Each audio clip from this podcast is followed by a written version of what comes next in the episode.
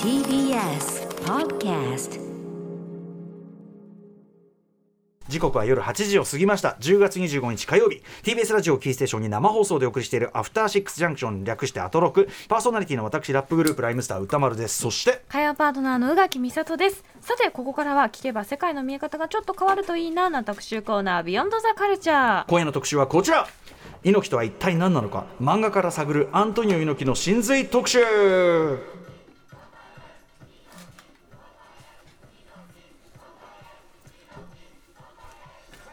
日本のプロレス界を牽引し国会議員としても活動したプロレスラーアントニオ猪木さんが10月1日に亡くなられました、えーこれまでさまざまなメディアでも追悼をね、えー番組とかいろいろやっております、えー当番組でもね吉田剛さんにちょっとね、えー私とよしあん猪木ということでねちょっと語っていただきました、い、ただきましたが、えー本日は漫画から見えてくるアントニオ猪木という切り口で特集をお送りしたいと思います、えー漫画家でもうとにかくいっぱい漫画出てくると、えーアントニオ猪木さんどのように描かれてきたのかそれを通してアントニオ猪木さんのいろんな多様な面というのがね伺ってくるといううかが浮かび上がってくるというような、えーそんな特集になるかと思いますそんな感じで今夜のゲストを早速お呼びしましょうまずは映像コレクタービデオ考古学者のコンバットレックさんですよろしくお願いします、はい、フよろしくお願いします。フューチャーパストでねいつもお世話になっておりますが、はいはい、とんでもございません。でも久々にレックさん参加特集ですからね。まあ、基本的に特集とかやんない方針なんです。なんですか方針ってのは。そうなんですけど、なんまあ、ででなのも、猪木さんでやってくれって言われたらね、ん。まあ、これは観念するしかないなっていう感じですね ありがとうございます。お受けいただいて、えー、そしてあじゃあまずはコンバットレックさんご紹介しておきましょう。はい、えー CM プロレスに造形が深いビデオ考古学者この番組では1週間の番組を振り返るフューチャーパストのコーナーでもおなじみですはい、えー前回のご出演は2021年8月21日、えー千葉真一さんをお亡くなりになられたタイタイミングでね、えー映画界のアクションを変えたスター千葉真一さんツイツイート特集であのお越しいただきまあ、しそたっか、。それやったのか。うん、それをやったんですよ千。葉ちゃんと猪木さんだからだやかっらてなくるなるとね、追悼特集はやられてやっていただけるけどもいねやだね、もう本当ですよ、普段もごねないでやってくださいよいやいや。いやねはいさあ、そして、えー内田名人さん、ご紹介、内田名人、ご紹介しましょう。はいライターホビー漫画研究家主な執筆に、えー雑誌「コンティニュー」「ブブカ」えー昭和50年男」など2019年には初の著書「超ファミマン」を発売されていますはい、うわ内田さん、よろしくお願いします。よろしくお願いします内田。名人、ね、はい、お久しぶりでございます。あの、お会いするの、私もお会いするの時代、だいぶご無沙汰しちゃってて、申し訳ありません。 10年ぶりっていうことになると思う。なっちゃうのかな、えっと、前の番組「ウィークエンドシャッフル」で2012年に、えーアニソン特集アニマルソング特集、はいちょっとね説明が長くなりますんで、 えーあとあの内田さんあのコンティニューのその連載であの木曜パートナーのうないりささんがとにかくゲームを好きで、であのうなさんうないさんのそのツイッター見てたらそのコンコンティニューの取材を受けてねですごいその詳しく調べていただいて本当にあの楽しいインタビューだったこれ内田さんがやってたのねいや、あの、ありがとうございます。あの、それが11 月下旬発売のコンティニューに掲載されると思いますんで。めちゃくちゃ喜んでましたよいだや、かでら、もね、もう、掘り切れませんでした、全 然。あそうです かゲームに関してはもう本当に、まだまだ、速攻なしですね。あ、本当。いやいやいや、でもね、あの、楽しみにしております。はいありがとうございます内田名人でございますあ。それとごめんなさい、あの、ちょっと、もうちょ杉っとうん作さんからですねあはい、杉作慈太郎さんからはい伝言を預かってるんですけどうんあ伝言も、ちょっはいと短めに紹介させていただはいきまはいはいはすい。えー歌丸さんへ、私が監督する映画、チョコレート・デリンジャーも完成がち近づいてきおまお、しいたよ。いよ。次回作でも歌丸さんにご出演いただきたいと思っています、役どころはアーバンギャルド浜崎陽子さん演じる殺し屋と対峙する悪役ですおお。キルビルで言えばビルですということでちすょっと待って、でかいじゃん、それ。見たいえー、ねまあ、チョコレートデリンジャーもうね、かれこれ私が撮影したされた週に多分2005年とかに撮ってるんですけど、 ついにね、ついにですついに完成。はい。えでそのファニーあの杉作清太郎さんのラジオ番組でも猪木さんの追悼コーナーやってますんで、うんあーはい、僕もこれに関われて光栄です、ー、はい。よく構想10年で言うから、せ言うけど、制作で柔軟なんだよなっていうのは。いやでも楽しみね、あの引き続きたのあの感染もチョコレートレンジャーもそうですし、わかりました。あの次回作もよろしくお願いします。杉作 J 太郎さんのコメントでした。ということで、えー今回は漫画を通しての猪木さん特集ということなんですが、はいえーまあレックさんならではの見立てというか角度みたいのがあるんですかね。まあ、まず最初に、えっと、番組からお話しいただいて、んもう番組の方から漫画で猪木さんでなんか一席できませんかって言われたんですよ。でえっとまあこいっぱい出てるんですけど、猪木さんいっぱい出てますっていうのをただ紹介しても、あんま意味がないと思って出てるってだけじゃね。そうなんですよでどうせやるんだったらあの僕らおじさんは、んあの猪木さん亡くなってねみんな結構ねちょっとぽっかりと。んしてますけど穴が開いたようになってますけど、若い人どうなんだろうとと思って、若い人って意外と猪木さんのこと知らないんじゃないかと思って、なんでどうせやるならですねあのただ漫画紹介しますじゃなくて、うんあの創作物の中の猪木を複数の角度から見ることによって、そうすると創作の中心にいるアントニー猪木っていう存在が、はいみんなにイメージしやすくなるんじゃないかなっていう多面的な存在であそうでるすとこがねなんでいろんな猪木像っていうのを、えー紹介しつつ猪木ってどんな人だったのかなっていうのがイメージしやすくなればいいかなと僕は思っております、先ほどちらっと聞いちゃいましたけど宇垣さんね、あのやっぱり猪木さんのイメージっていうのはやっぱりうん後年の割とパブリックイメージの、 そうですね議員さんもう物心ついた時には議員さんだったので、もう国会議員の、うんはいとやっぱりダーの人、そうですね元気ですかあの人ですね。そう元気でですすねかお大きいんだろうな大きいみたいなうんイメージでした、あとなるほどあとまあなるほど北朝鮮行っていろいろこうとかはいはいはいそういうことはご記憶にあるというこそとうなんね、でだすかけら宇ど。垣さんの世代だとおっさんたちなんでこんなになんかがっくりきてるのかってわかんちょっと分かりづらいと思うんで、うんうん今日漫画からそれがね入っていければいいかなと、うん今日ね火曜日は漫画の曜日でもあるんで確かにはい、それでいけたらいいかなと思っておりはまい、す、だからまさに宇垣さんにちょっとあそのうですね宇垣さんがターゲットです、今日は、はい、がが頑張ります はい、えー、ということで、まあ、とにかくボリュームがすごいということなんで、そうだね、えーお 時間がねさっきからスタジオに入る時間がお知らせの後、漫画から探る。本当本当マジで、うん多分歴史上の人物で一番漫画がされるのはアントニオ猪木じゃないかっていうぐらいあるんですよ、歴史上そうか、もうどどんな偉人とか合わせても。信長とかより多いんじゃないかって気がしますけど、でも ね、確かに猪木さの方が、確かにそのもう顔みんなわかる、あとどデフォルメして描きやすいそうしで、すねあと人柄もデフォルメしていきやすいみたいなねで。すごくそのどの方向から見ても尖ってる人なんで、うんうんうんだからいろんなキャラクターが作りやすいんですよね多分ね、はい、はい、ということで、お知らせの後、漫画から探るアントニオ猪木さん特集をお送りいたします。お二人よろしくお願いします。 After Six Junction. 時刻は8時8分生放送でお送りしていますアフターシックスジャンクションこの時間は猪木とは一体何なのか漫画から探るアントニオ猪木の真髄特集ゲストは映像コレクタービデオ考古学者のコンバットレックさんとライターホビー漫画研究家の内田名人さんですよろしくお願いします、はいよろしくお願いしますはい、さあということでまずはまあ説明不要といつもはねご存知ない方にも伝えるという意味で、えーアントニオ猪木さんのご紹介宇垣さんからざっくりお願いします。はい。アントニオ猪木さん、本名猪木寛治さん。1943年、昭和18年2月20日生まれ。1956年、13歳の時に一家でブラジルに移住。1960年、ブラジル遠征に訪れた日本プロレスの力道山さんにスカウトされ、ジャイアント馬場さんと同時に日本プロレスに入門。1972年、新日本プロレスを設立し、代表取締役社長に。1976年プロボクシング統一世界ヘビー級王者モハメド・アリと世紀の対決1989年参議院議員選挙に出馬し当選史上初のプロレスラー出身国家議員に1998年東京ドームにて現役選手を引退そして今年の10月1日に心不全のために亡くなられましたはい、えー、ということでねあの、まあ、これがざっくりしたプロフィールなわけですが、はいちょっとすみませんつい横にあるあの内田明治さんあの ま漫画を読みふけてしまいました。山のように漫プロ画がプロレススーパースター列伝を読み始めてしまったという すいません。はいということで今日あの構成はどんな感じでいきますかレックさんはい、えっとまず僕は前半で割と有名作品今でもやっぱ入手しやすい作品がいいと思うので、とあと名前が聞いてることがある作品とかとっつきやすいと思うんで、まず僕は有名作品の中の猪木の有名なキャラクターをはい紹介して、後半はもううぞうむぞ うもう大量にある大量にある猪木作品を内田名人がジャンル分けしてそのジャンル分けした中から猪木像が浮かび上がればいいかなっていうような構成になっております。はい、えー、ということでじゃあねもう時間も、はい早速いきましょうかねではレックさん最初何の作品からいきましょうか、はい、今歌丸さんが言ってましたまず最初はプロレススーパースター列伝ですね、うんこれまああのこれは定番なんで歌丸さんもさすがに読んだはことい読んでましたはいねもちろ読んんでですますよね、はいはいプロレススーパースター列伝カジュアレイキー原作で1980年から始まった漫画ですね、えー少年サンデーで連載していた梶原駅先生で作画は原田邦親先生です、でまあすごい人気あったんですけどね、あの途中で梶原先生が逮捕されて打ち切りになっちゃったんですよね、う少年サンデーの看板作品だったんですすごいねでどんな漫画っていうと、えっと、基本は数々の有名レスラーの半生をドキュメント形式で描いていくという漫画ですね。で猪木馬場編っていうのがですね、えー7巻と8巻が懐かしの BI4 ジャイアント馬場とアントニオ猪木編っていうのがありなまこしれて、今画面をねちょっと出しててはい、はいでえっとはいでこれなぜいいかというと、猪木の半生がブラジル移民時代からドキュメント形式で描かれるので、まあ、猪木ってどんな人だったのってさっきプロフィール紹介軽くありましたけど、ええああいう基礎情報をインプットするには、まあ、これが最適なんじゃないかっていうことですね。確かにはい、はいまあ電気漫画ですもんねそうですね電気漫画ですね。うんうんはいでまあこれ今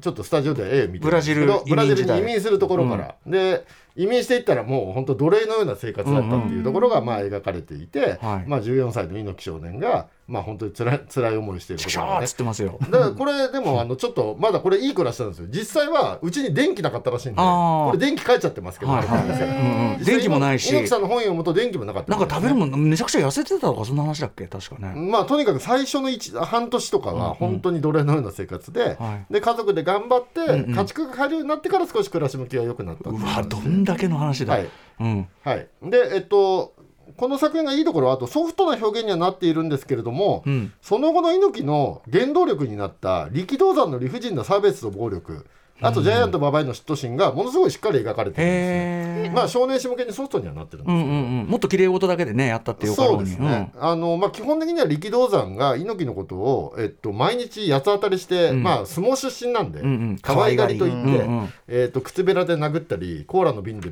ぶん殴ったりとか、うんうんもう毎日流血沙汰だったんですよ。うんうんスカウトしたんですよね。スまカあウトしたんですそようだけど、まあ、そういうこう当時の徒弟感というのはあるのかもしれないですけどね、もちろん褒められたもんじゃないんですよね。なるほどうんうんでただ力道山は猪木には毎日付き人にしてぶん殴ったり厳しく当たるんですけれども、ええっと、今見てるシーンねこれ、えっと、みんなでちゃんこつついてる時に、ええ後輩なんで猪木と馬場は食べられないんです、うんうんそこに力道山がやってくるんですけどうんう「んお馬場食っとらん中お前食え」って言って、うんうん猪木には猪木に給仕させとけばいいんですあ猪木だけ食べさせてもらはえないはいっつって、すごい、馬場さんが、、そううんで猪木は「なんで馬場さんだけが」っつってここでね、んうんあのメラメラと嫉妬の炎を燃やしてそりゃそうだ、はい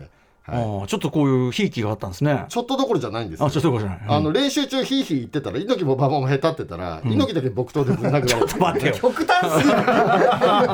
るちょっと待ってよひ。どい。そしてうん殴られるのも俺だけっつってね、なぜだっていうふうに猪木はどんどんなっていって一応事実はベースなんですか？事実はもっとひどかったんですけど、もっとひどいあらまはい、これはまだあの柔らかくしてる、猪木さんの本読むとこのブラジル野郎とか、あーあのそういうことを言われていたってうんうんういうんうん感じですなるねほ。どね。であとこれ有名なこれは本当に猪木さんもよく本で言ってるんですけど、靴べらで殴られて大流血した事件ですね、これはね、はいはいこの時に本当にプロレスやめたろうかと思ったってことが描かれていて、靴を出す靴を間違えただけでね。そうですそうです、うんまああとはもっとひどいのがコーラの瓶の向きに殴られたりとかもよく猪木さんの本にも書いてあって、もう宇垣さんがドン引きしてるじゃないですか。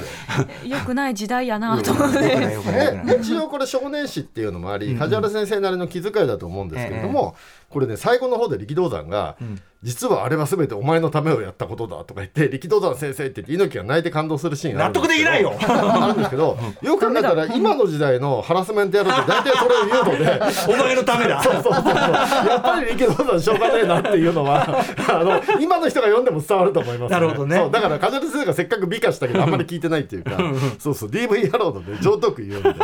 はい、そしてあのまあカジュアル原作なんで今言ったようにね、脚色されてたりとか美化されてる部分も多いんですけど、まあそれもまたいいんじゃないかなっていうので、はいはいあのまあ、有名なシーンで言うとこの新日本プロレス旗揚げの時にね、んうんあの外国人レスラーを、はい日本プロレスに妨害されて誰も呼べないんですよ、で呼べなくて猪木が困ってゴッチさんに相談してたらですね、んあのカルゴッチねそう君の畑は必ずうまくいくと、んなぜなら一人の超大物レスラーが日本に来君と戦うからなって言って、うんうんえそその大物とはそれ自とらもカール・ゴッチは超大物ではないかなって言ってゴッチさんが猪木さんの相手してくれるシーンで、猪木さんが男泣きっていううね、んうんうんまあ、これはまあ、ほぼ事実をまあ脚色してるって感じなんですけどね。はいはい。でで毎回ね談話が入るそのうなんねです。よね毎回あのアントニー猪木ダンっていうのが入るのは、まあ、この作品の特徴で、まあ、これネットミームにもなってますよね、うんうんだからこれは別に猪木馬場編だからじゃなくて、んうんあのハンセンとかブッチャーとかの時も必ず猪木さんのアントニー猪木ダンが入ってくるっていうね、うんうん構成になってますまあなんでこれは入門用にはとてもいいんじゃないかなと思います十分十分めちゃくちゃっていうか十分波乱万丈だけどもうはねい。まあ、でこれで猪木さんがだからプロレスの全盛期に行くまでっていうのがまあ描かれるっていうプロレススーパ感じですねースター列伝これはあれかな今出てんの出ても電子で出ますでよあの僕あの一応全部電子で買いやすいものを選んでありがとうございますきたんではでよくセールに90年なってる代のんでねプロレス少はい年は全部このストーリーを信じきってましたからねそうですね、うんまあ、これがこれをベースにして、これは本当だこれは違うみたいなところを始めてったんですかねはい、そして、えー、とここから先は猪木さんをもとに創作したキャラクターが中心になるんですが、うんまあ、やっぱり一番有名なのはこのグラップラーバキですね、うんグラップラーバキは宇垣さん読まれてます読んではないけど存在は知っています。ああなるほどなるほど、まあ今やね日本を代表する格闘技漫画というかそうね、はい、もう91年から少年チャンこピれオはン番組連載だとやっぱ金順がねそう金そ順うを金教え井て先もら生うが、イメージがまあ、BL としてのっていうね、はい特集ありましたけれども、まあ、読んでる方もねリスナーの方にも多いと思いますけど、まあ、今や格闘技漫画のねもう代名詞的存在なので、まあ、あまり説明する必要はないかとは思うんですが、この中でアントニー猪木がどういうキャラクターになっているかと言いますと、はい猪狩寛治というね猪狩感じ。はい、猪狩寛治。で、これはね、いつの時代かというと、引退直前の猪木がモデルでございます。うん。で、えっと、猪木のダーティーな側面っていうのに、あのスポットを当てた最初期のキャラクター。うん。要はね、90年代から、うん猪木さんってダーティーなキャラクターだったり、うん。狡猾なキャラクターとして描かれ出すんですうよ。ん。それまでは割と子供向けのヒーローとしての猪木、教科書的なあの電気物みたいなのが多かったんですけれども、はい90年代入ると、えーそれが増えてきて、まあ、その中でも代表的だし最初期のキャラクターがこの猪狩感じですね。うん。で、えー、と試合に勝利するためには八百長とか、まあ、演技とか嘘のギブアップだと何でもするっていう、すごい作詞なんですよ。はい。ででもそんそういうファンタジー要素ダーティーなファンタジー要素を膨らませつつもファンが見るとああこれ猪木だわ猪木ならあるわって思えるっていう。へえ。で、えっと例えばバキと試合する前にですね、バキ君私にはもう時間がないんだって言って、土下座して勝ちを譲ってくれる君に勝てる実力もないのだ そうそうそう試合前に土下座してお願いするんですね、この猪木は。はい、とんでもないね。で試合が始まったら速攻で小声でギブアップするんですよ。で小声でギブアップして、でバキが勝ったと思って手を離すじゃないですか。でそうすると後ろから金蹴りっていうねおし、それで、そうおらーって。そうなんですよえ、卑怯千 番。卑怯卑怯です。で、誰も聞いちゃいねえんだよ、俺のギブアップなんてって、超小声で言ってるんで。 It's showtime ひどいそうここれは事実に即し事実ではないんですけれですども、けど、あのー対戦相手の指をみレフェリーに見えないように折ったりはしてました。はい、まああと猪木さんって試合中に、まあ、相手からシュートマッチって言って危険な攻撃をね、うんうん本気で受けたりすると、あのその場でぶち切れて相手のあの目ん玉に指突っ込んだりとかは平気でするもう反則中の反則を。そうですねダメですよねまあただ仕掛けてきたのはさっきあっちなんでうんうんすよ、うんうんあっちからやられたらもう10倍返しする人なんで、割まあとそのダーティーな戦法も取るタイプ取ります取りますへーあの師匠のカールゴッチ先生さっきね電話で超大物とはって言ってた、あうんのあの人があの試合中相手に仕掛けられたら、相手のあの肛門に指突っ込んでひっくり返したりとかっていうことを猪木が教えてたと思うんですよええ、そういう弱点の使い。そういう裏技もいっぱい教える人です裏技すぎだよ。裏技裏技すぎよ、本当に。はいはい、これでもさ、はい加盟とはいえさ、ええご存命中というかさバリバリその国会議員になったばなっってかるり時ぐらいのにさ、ことですねはいあのさっきメールにはあったんだけどご本人ってこういうのってさ一連のって知ってでんのも本人は基本的に気にしないんじゃないですか気にしない猪木さんは何言われてもどうってことねえそようっかてそいううか人なんでそうかああの要するにまあ悪名だろうとなんだろうと、うんっていうこ目とだ立てばね、ういいんじゃないかっていう。なるほどだし猪木さんも漫画読んでるって話聞いたことないですね漫画読むのかな猪木さそんんな決断の小さい人だったらこんなことになってないってことだもんね確かに、うんうん、はい、でまああとこのグラップラーバッキーの猪狩幹事っていうのは、プロレスとは何かっていう命題にも結構踏み込んでるキャラクターで、まあ、板垣先生のね深い猪木愛とプロレス愛もすごく感じさせてくれるキャラクターなんですね。なるほどでそれが具体的にですね、はい、ちょっと待ってカーソルがどっか行っちゃったぞ。はい今ねパワポで我々に画面を説明しながらねコンバットレック、久々にこ,、れだけの仕込みをやるレックは久しぶりに見たただ俺のパソコンじゃないから、これですねバキとの試合中気楽なものだぜ格闘家なんてものはよって言っうて、んうん要は技を受けなくていいんだからなお前は、避けていいんだとプロレスはねあえプてロレスラーは全ての技を受けなきゃいけないんだっていう話を、まあ、バキに言って聞かせて、確かにまあ、実際に受けてみせる、相手の技を全て受けるのがプロレスだっていう、だからそのダーティーな攻撃もするんだけれども、プロレスラーとしての矜持はしっかりと持っているっていうのが猪狩寛治というそうか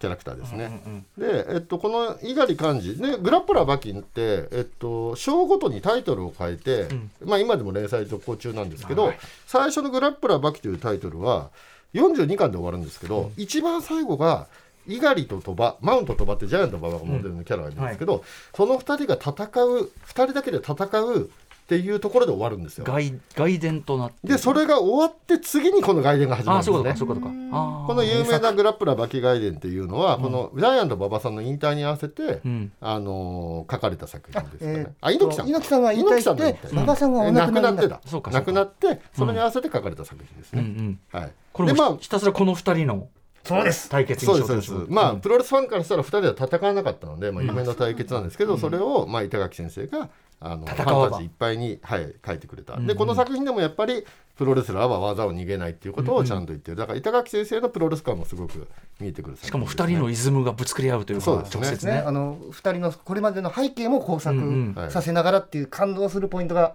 多々あります、この作品は。うんこれはだから猪木がどういう人かっていうことも分かるだけじゃなくて、うんうんプロレスってなんだろうっていうことも分かるのでこのグラップラーバキ外伝を入り口にするっていうのもすごくいいと思いますね確かに今これ無料公開中なんですよへえはい猪木さん亡くなったっていうので連してねはい、うんはい、えーグラップラーバキバキはいご紹介いただきましたおお時間いっぱい使ってるぞやばいぞ、次が私がおすすめしたのはまあガローデンでございますうおうでこの「ガローデン」っていうのはまあもともとは夢枕漠先生の同名小説を、んまあ、グラップラーキの板垣先生が漫画化した作品ですね、まあ、お二人すごく仲がいいのもありまして、で原作小説は1985年にスタートしまして、コンセプトは現代の宮本武蔵が姿三四郎を描くんだっていうコンセプトだったんですね、だから格闘家たちが最強を求めて、まあ、立ち合い死闘決闘を繰り広げるっていう、昔の剣豪ものですねああ確かにそれを現代の格闘家でやったらどうなるんだろうっていうことで書かれた作品で90年代以降の後の格闘技漫画にめちゃめちゃ大きい影響を与えたのが、この「ガローデン」っていう小説なんですよ。はいで、えっと、これの漫画化版をコミカライザー96年から板垣先生がやることになりまして、まあ、今ちょっと救済中なんですけど、まあ、ゲームのスト2なんかもこの世界観に近いですよね。すごくねあーはいまあ強いやつそをう求めて世界中俺より強いやつに会いに行くっていうのがまあ基本ガローデンとか、まあ、今の格闘技漫画大体そういうものになってますよね。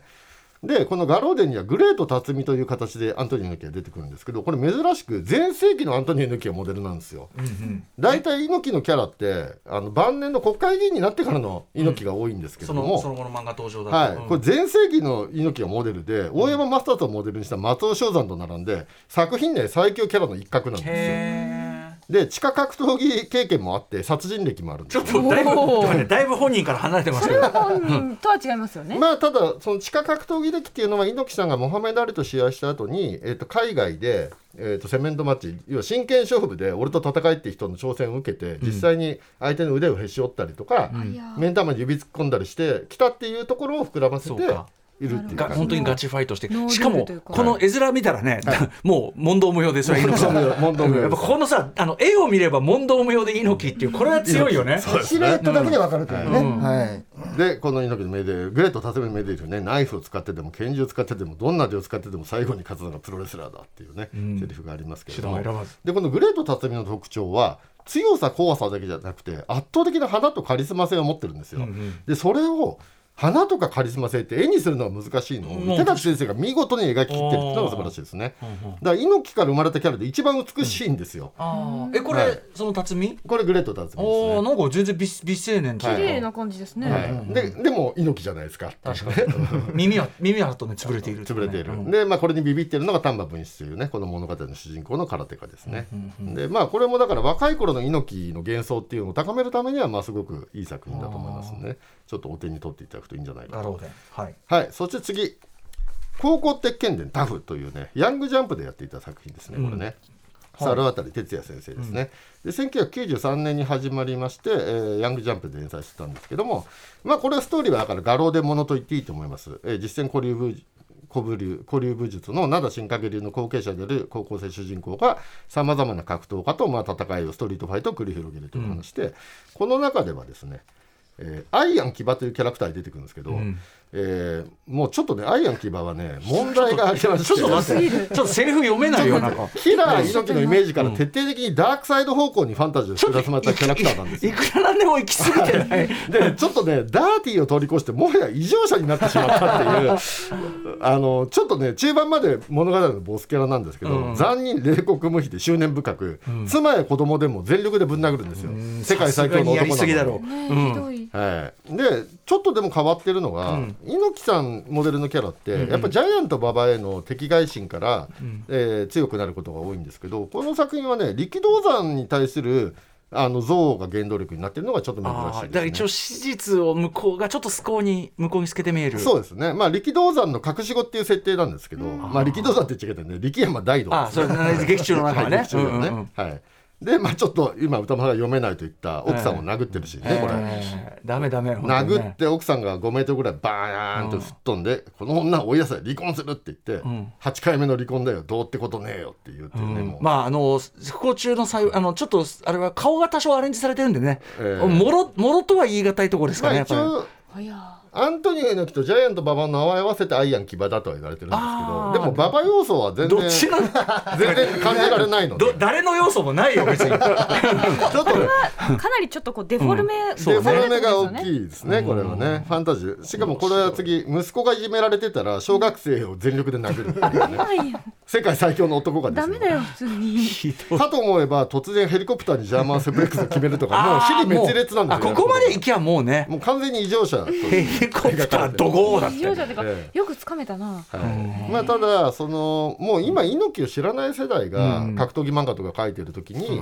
例えば板垣先生が生み出した猪狩とか、あの猿渡先生が生み出したアイアン騎馬とかいろんなキャラクターが合わさって今猪木像が二次創作されてるみたいになってきてるので、もう三次創作になるんですかね。はいなるほどねここれはでもかなりちょっと伝言ゲームとしては極端な方をそうですね。ですねはいびっくりしてしまいまあしこたれも時間ないで飛ばしましょう、ねはいはい喧嘩商売、幾野勘介っていうのもあるんですけうど、んうんうんまあ、幾野勘介はちょっとね、まあ、これは飛ばしてもいいかな、まあ、やっぱり引退直前の猪木をモデルと、狡猾で残忍作詞として描かれるんですけど、はい喧嘩商売っていう漫画は、登場人物の8割が、うん方が狡猾で残忍なあ作詞,、全員そうだ作か詞ならんですよ、うんうんなので、ちょっと猪木が埋没しちゃってるんですなるほよ。どあー全員そうだからそうあー他の作品だと猪木だけがそういうキャラなんですけど、ええこれはちょっと埋没気味なんですね、なのでちょっとこれは飛ばしまして次アグネス仮面平松実というね、作家が書いております、これはですねえっ、と2001年ビッグコミックスピリッツで連載でえっと舞台は1970年なんですけれども、珍しいのが、んえっと、アントニオ猪木の引退後がモデルなんですよ。うん引退してるももう社長業やってる事務仕事やってる猪木なんですけれども、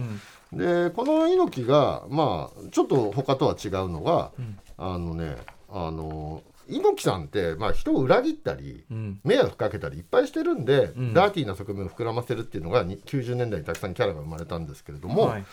このねアイアン騎馬というキャラクターアイアン騎馬じゃマーベラス虎島っていうキャラなんですけど、猪木が人に迷惑かけてるのは、全部その場の思いつき、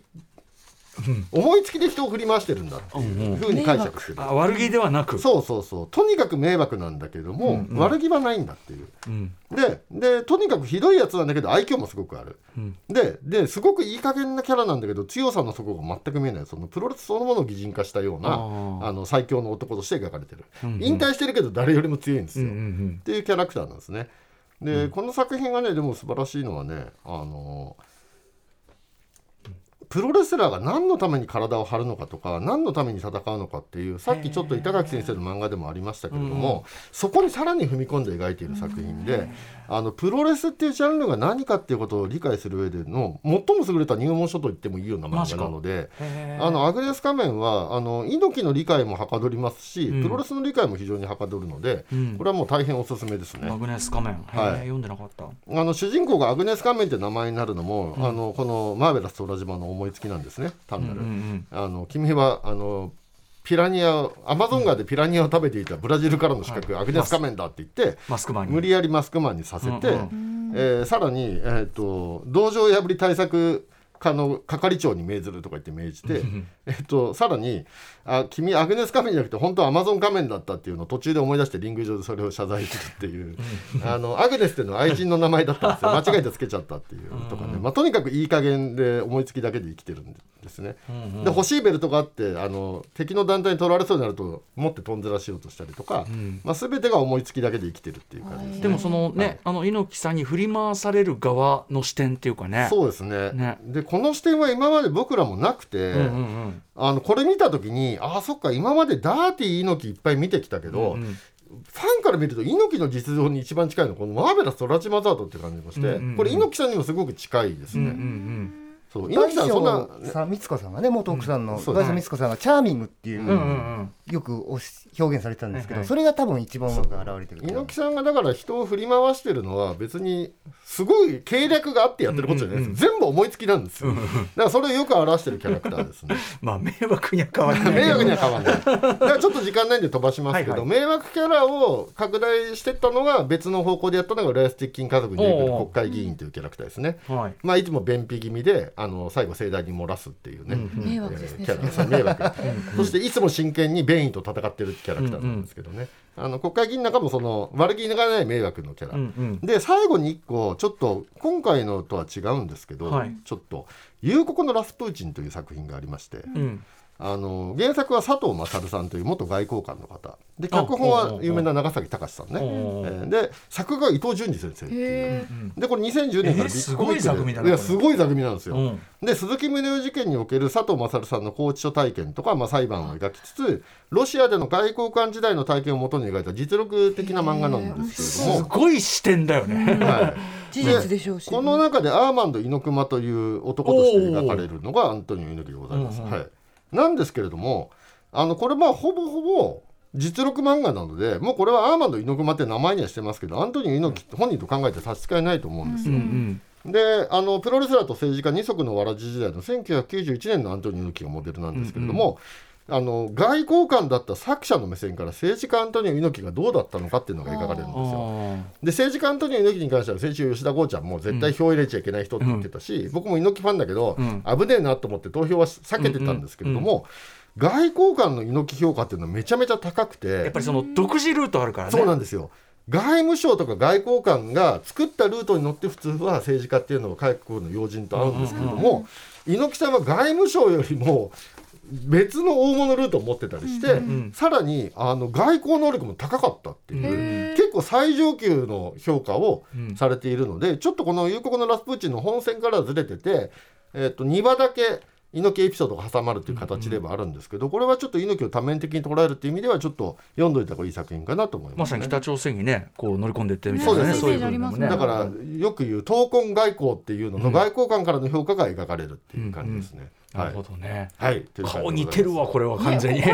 これはわかる五百パー。あの人だって思 ったあの人と今までのちょっとなんかあの誰がどれだかちょっと分からなかった時もあったんですけど特にあれ多多分分宇垣さんが一番知るのはこの世そうそうそうあーなるそほうそどうそのなんか首からかけててっていうイメージが、有国のラスプーチン。はい。はい、これ漫画としても面白いのでね、ぜひ皆読さんでみよう読んでくださいはいということで、えーここまで前半ですかね、えー、とコンバットレックさんに、まあ、比較的有名かつあの電子等で読みやすい、はいえーまあ、猪木さんの登場作品ご紹介いただきましたもう現時点で結構面白いけどねすでにね、はいえー後半はうちの名人にですね、えすごいージャンルそれ今日はねもうお店いっぱい開いしかも結構意外な意外なビッグタイトルとかも入ってるから、そちれょっとはさすがに読んだことあるみたいなものも置いてあって、どういうことなのかじゃあ後半うちの名人お願いしますお願いしますさあまずどのジャンルからいきましょうかはい、えー僕はですねあのジャンルを5つに分けてうん紹介しようと思います、やっぱり先ほど歌丸さんもおっしゃってたように猪木さんほど多面的なキャラクターは、うんまあ、ぐ人物はいないわけで、うんそれをですね、まあ、5つ、はいえーうん紹介するんですけども、1つ目これはもうあの基礎中の基礎ですね、実録の猪木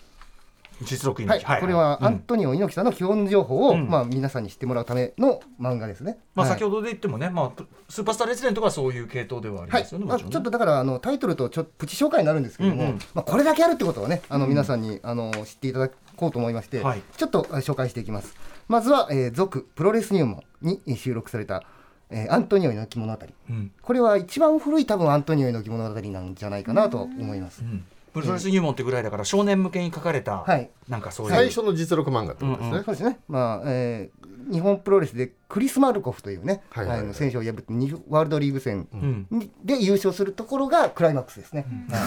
はい古い1960何年ですまかだバカら。自身って呼ばれたことないですねでもその頃からもうあるってことですよね、うんうんうんで猪木物語というのは。はいはいそして、えー、と小これは「週刊少年チャンピオン」に掲載された、えーあれですね、えーアントニオ猪木物語 同じタイトルで申し訳ないんですけどね、うんうんこちらのハイライトは卍固めの開発が描かれております。おーはいじゃあ日プロ末期ですかね、そうですね、うんまあ、だからまだここら辺までは日プロですね74年だったかな、これこの作品が。日本日はい本プロレス時代、そしはいて、いえー猪木のおー初の自伝連載漫画ですかね、うんこれがマットの獅子王という、あこれで有名ですよね、そうですね、これマッは、トえのー、獅子王梶牧久夫先生と梶原一騎先生というね、はいはいはいはいあーもうもう鉄板の鉄板のタッグで兄弟がねはい書かれております。えーそしてですね、えー、他、えー、自伝漫画、まえータイガーマスク部分の時のおーまでを書いた、風雲プロレス30年というね、はいまあ、いろんな事情があって連載されたんですけどねいろんな事情どうその事情をもし、その事情はちょっと長く長くなるかなるほらど省略するけども、うんうん、はい、そしてあの他、えー、と学研アイドルコミックスレーベルで発行された実録漫画「アントニオ猪木」というものがあります。これも視聴率一番高い頃の作品ですよね、 1983年に刊行されてはいはいはいはいいるんで、ほんまさにヨガプロレス部門プロレス部分で視聴率30%ぐらいある頃うんだね、うんで、えーここに書かれてあるものがどういうものかと言いますと、先ほどのね、やっぱりあのプロレススーパースター列伝とほぼまあ同じと、はい、ハイライトが違うぐらいな感じだと、はいどこで終わるかが違う そうですね、はい、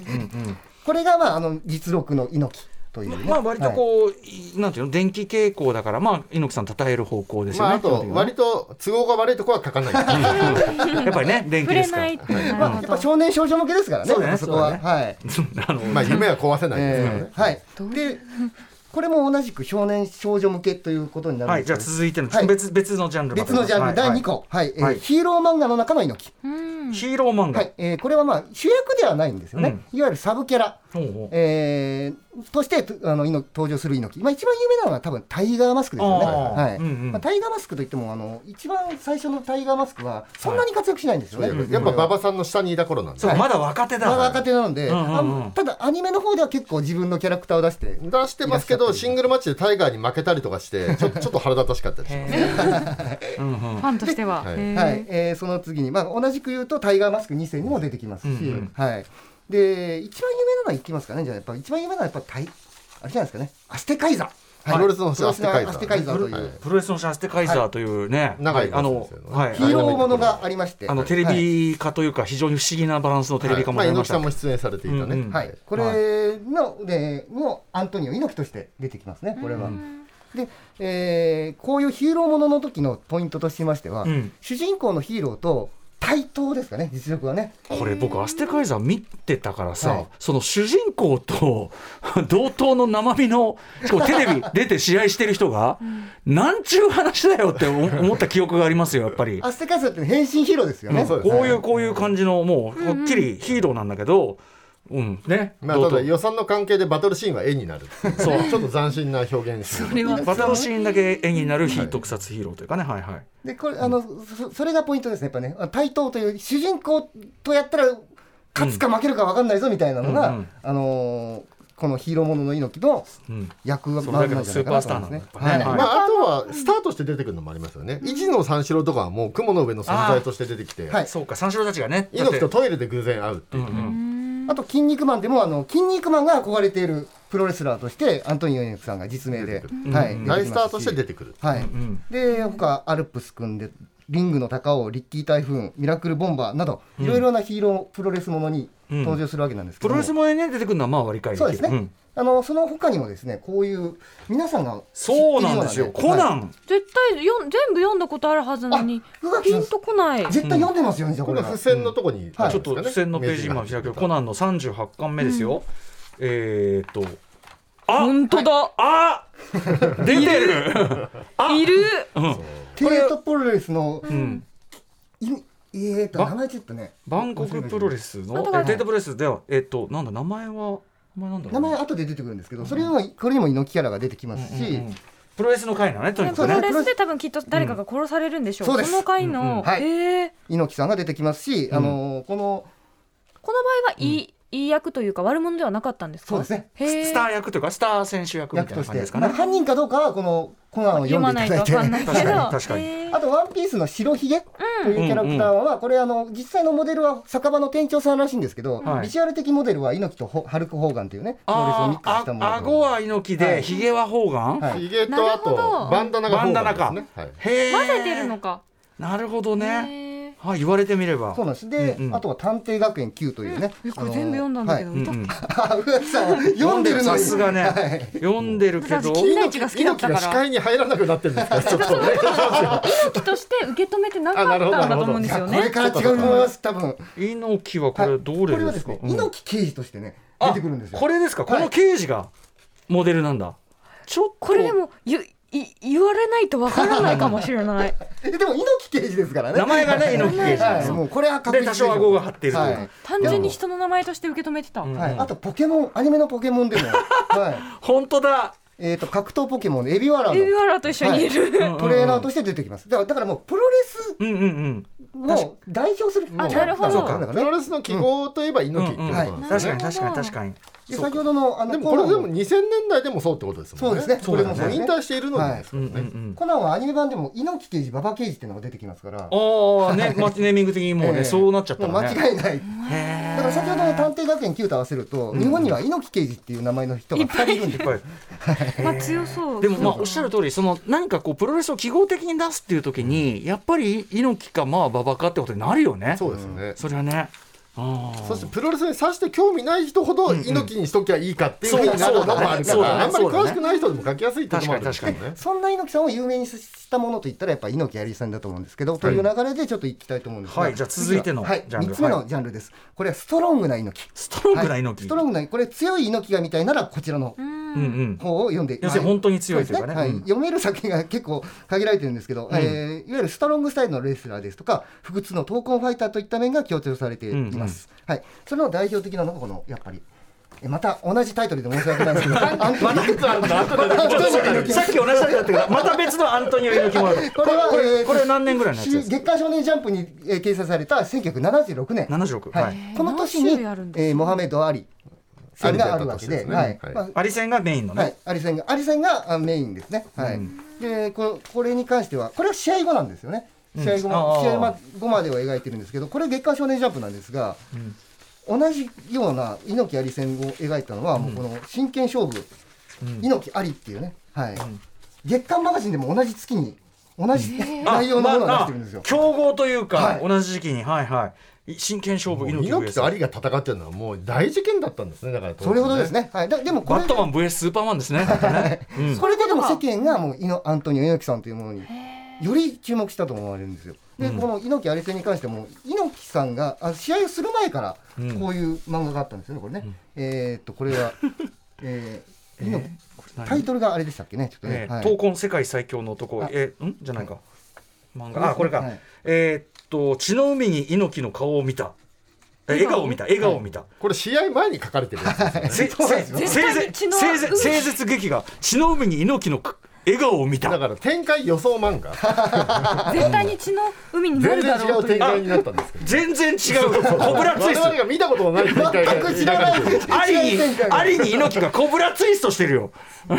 二次創作ってことですねつまり二次っていうかまあ、じ事前試合試合前に予想して書いてみたっていう予想漫画になるんですよ、何でもありそれえなんかちょなんて言うんだろうその肖像権みたいな気持ちになるんですけどもうそういうのはなかったってことですね昭和はねないんですよ、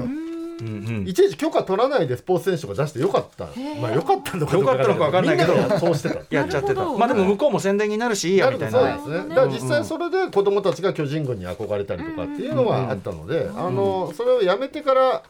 メディアミックス転換が球団とかしづらくなっちゃって野球人気が下がってるとこもあると思いますけどね、あでもさっきのさ、えっと、この、えっと、猪木、真剣勝負猪木 VS アリは、ちゃんとさ、あの、最後、八百長だっつってみんな、あの、怒ってるし、あの、アリ戦の顛末までちゃんと書いてますね。そうそうそうなんかね、でも、猪木はこういうつもりでやりましたというような。はい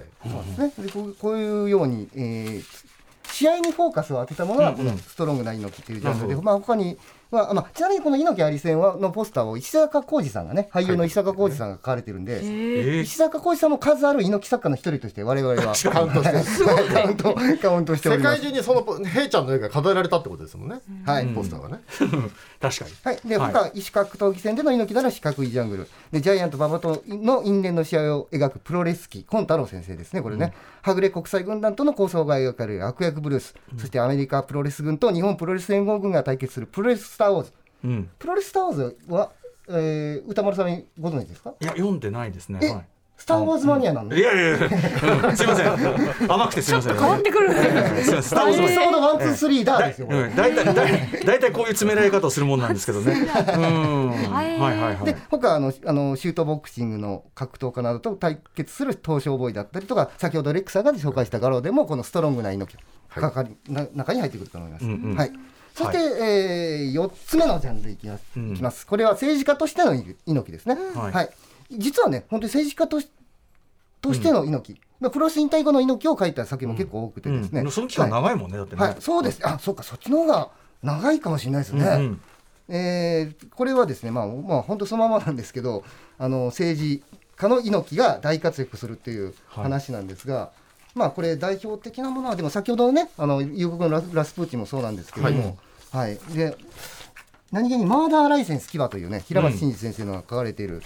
漫画では、あのこれはイラクの平和外交に訪れて、はい、猪木が襲われたり人質解放のはいそうですね頃人ですね質解放の時のうん、おおこれはえこれ本人としてこれはグレートニオ命あのごめんなさいあのいろんな名前があるんでもう統一して猪木って言わせていただいていいですかねはいい ち名前覚おえてま すそらく猪木であろうという。そうですそうです、うでもねあのやってることはね、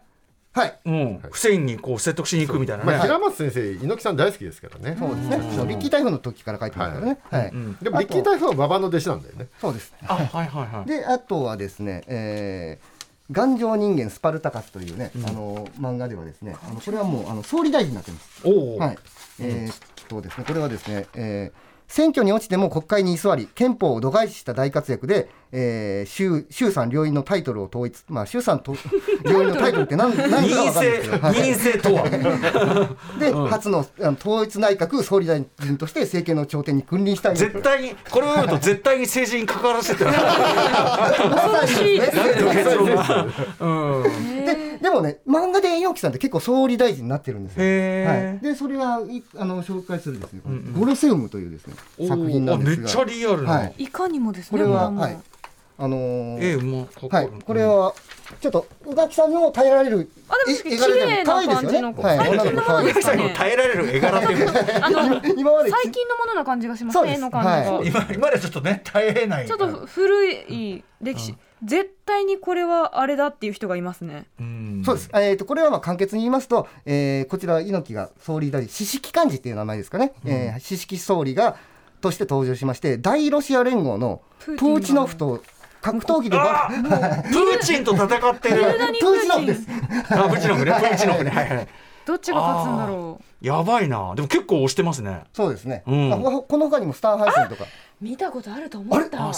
あライドンキングあそうですそうですの同じ方。作者ですねライドンキングでもめちゃめちゃプーチンっぽい人出ますもんね。うんうんはいはい。へえまあ戦戦わシリーズですねこれもねそうもでし戦うこれもですね、どっちが勝つんだろう本当に戦ったら。うんあ初めて宇垣さんがひ 興味を持っていただきましたよ、これ。だんだん凄まじく強い人だったんだなみたいな気持ちになってきましたう。んはい政治家としてはのい、猪木これがという4つ目だったんですけれども、さあそしはい、てそしてあのやっぱこれがお待ち90かね年、はい、おダー待テちィーかね系ですね90年代の主流ダーティー系ですね、これ、悪どどんいだ猪け木いのっねち。ゃうんだだってろこうんななヒーローとして描かれてるのに、はいそうなんですよダーティー系もあるんですその両面がねヒーローとしても描かれるし、ヒールとしても描かれるのが猪木なんですよね、うんだからこそあの多いんですよね、そう本数が。だから猪木は面白いんそうでかす両よね、面いけるのか例えばその長嶋さんだあのねあの野球の長嶋さんだら「よう」しか書けないとう思うんんですよ、確かに確かに猪木さんだ王ったさんとかだってそうですよそうですれはねはい、同じスポーツ選手でも猪木は「陰」まで書ける、はいんというところ逆でにね野村が「よう」で書かれることも ないですよねまあねあるかもしれないですよ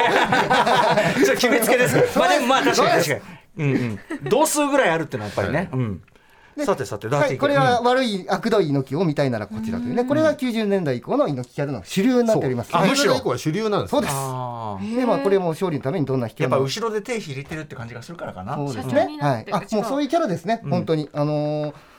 もう選手の都合などお構いなしな目を決まりない社長だったり、うんうんあとはもうね、どん外欲のために人を平気で陥れたりするようなキャラクターがまあもう本当にここら辺ということですよね。はいえーそれが、えーまあ、えー先ほどのお猪狩寛治ですとかはいバキのね、バキシリーズだったりとか、はいそのバキシリーズのおを書いてる板垣先生の、うんがアシスタントをしてたんですはよい、ね、してた人谷村仁先生という方がいらっしゃいまして、はいその方も悪い猪木を得意とされてるんですよね。悪いの悪い抜きが得意、うんこれレックさんもうほぼ多分超人伝がダーティー猪木最初のダーティー猪木じゃないですかね92年ですもんね92年ですね、これは連載開始バーキ猪狩幹事は94年5年ぐらい登場でこれだからさなんだろうあのー男組における影の総理みたいなさそうですねのもうく黒い影誰なんだその組織のボス は世界中の格闘技の猛者を自由に操ることのできるやつはプロレスラーで国会議員シシーザーまさかシーザー怒りだから猪狩って名前もね、はいバキの猪狩と同じなんでそうすねしかも主人公を国会議事堂に呼び寄せて国会議事堂で格闘技サミットとか言って国会議事堂を破壊しながら戦わせるんですよ国会議事堂を何だと思っているんだあとこれは同じあれですか、はいあのいいあれですかねシーザーですかこれシーザーですね。すごはいこと言ってるよ、なんか小小プロレスを舐めちゃいかんよっつってナイフや銃を持った外国の客の前でえヒールの日本人の勝利は命取りになる中東のある国で相手の目玉をえぐり取って客席が凍りついた瞬間脱出したこともあったよ、そうでさっきのね突っ込んまああれだ話をちょっと入れてるっていうか、ちなみにこの猪木は政治家なんですけれども麻薬王なんですよ政治家の立場を利用して麻薬の密輸をしているっていうあの今私たちは漫画の話をしてます。猪木猪木はやってませんシーザーですかシーザーですそうですそうです。ー猪木はやってません、 私の頭の中の猪木がぐちゃぐちゃにな っているただこの頃猪木はスキャンダルで拳銃密輸事件の捜査とかを受けているあーじゃあそうですね。拳銃はいをあのコカインとかに置き換えたってことですよね 置き換えたっていうか 結構まあ一応まあその、例えばほ法外なことはしてたやもということですよねそうですね。そういうような報道がね、あのゴシップみたいなのが拳あっ銃たの時はという一ことで応不起訴になっているので、はいあ、なるほど。で、それではまだまだねあるんですけれども、ちょっとじゃあうん時間がねちょっとあれですねはいあの一最後個だラストスパーけトうね、んはい、一個だけ白兵武者というですね、時代劇ものにも悪い猪木が出てきます。これ原作長野正彦ですよね、でこれに関してはもうもはや人間ではなく邪神アントンという邪神邪神として出てきますんでこれもこちらもね皆さん機会あれば、あージュニア王像の話できなかった、ね、できなかっただしギャグ漫画とかもあるんですもんね本当はねそうですねはい、まあこれはまた続きはね、あのーロストプラスワンとかでね いやでもすごい面白かったです宇垣さんいかがでしたこの多面的ないやもう今私の頭の中がぐちゃぐちゃになっています一体猪木とは何ぞやと、余計分かんなくなっちゃうそうそれが答えなのかもしでれないもですたねだの元気ですかおじさんじゃないことは伝わりましたよねそして僕ねさっきこの話聞くの忘れちゃったあの実は最新の猪木漫画まさにはいこの話で締めましょはういよ、はい、うんあのあさって発売の「少年チャンピオンで」はいなんと板垣圭介先生が猪木追悼作品を発表するというなんと今まで散々話してきましたが、はい、もう亡くなられてすぐ執筆したんでしょうねきっとバーッと、まあこれは非常に楽しみですね、うんうん秋田書店さんはだからその猪木さん亡くなってすぐに、はいあの追悼で「グラップラーバキ外伝」の公開、あと「浦捨鉄筋家族」の国会議員編も無料公開してあでさらにこれが来るっていう感じですね、なのでこの今日ご紹介いただいた猪木漫画の系譜最新版にしてある種決定版はがい来るはずなので「週中間少年チャンピオン」ちょっと、えー木曜発売チェックですど見逃のせない猪木なんだろうねどの猪木が書かだれからてでるも板垣先生そうやって書かれてきたんだから、はいその今回はどう、ね、来るのかっていうやるのかってそこも見どころですよね、はいまあでもこの作品が最後じゃなくて、これから先もあのファンたちの世界の猪木はどんどん生まれてくると思うんで、この先もだからいろんな漫画家が新しい猪木を生み出してほしいなと思いそうまですよすねね。何が主流になるかそ今う度ではすね。最後にお知らせ事をぜひ、えー、とまずレックさんはないですよ。ないはいえうち内田名人、はい、えー、11月下旬に発売される太田出版コンティニューで、えー、うがあうないあのの,、はいあのインタビューが掲載されております楽しみぜひチェックよろしくお願いしますはい、ということでお二人本当ありがとうございました以上本日猪木とは一体何なのか漫画家から探るアントニオ猪木の真髄特集でしたコンバットラックさん内田名人さんありがとうございましたありがとうございました Station. After Six Junction.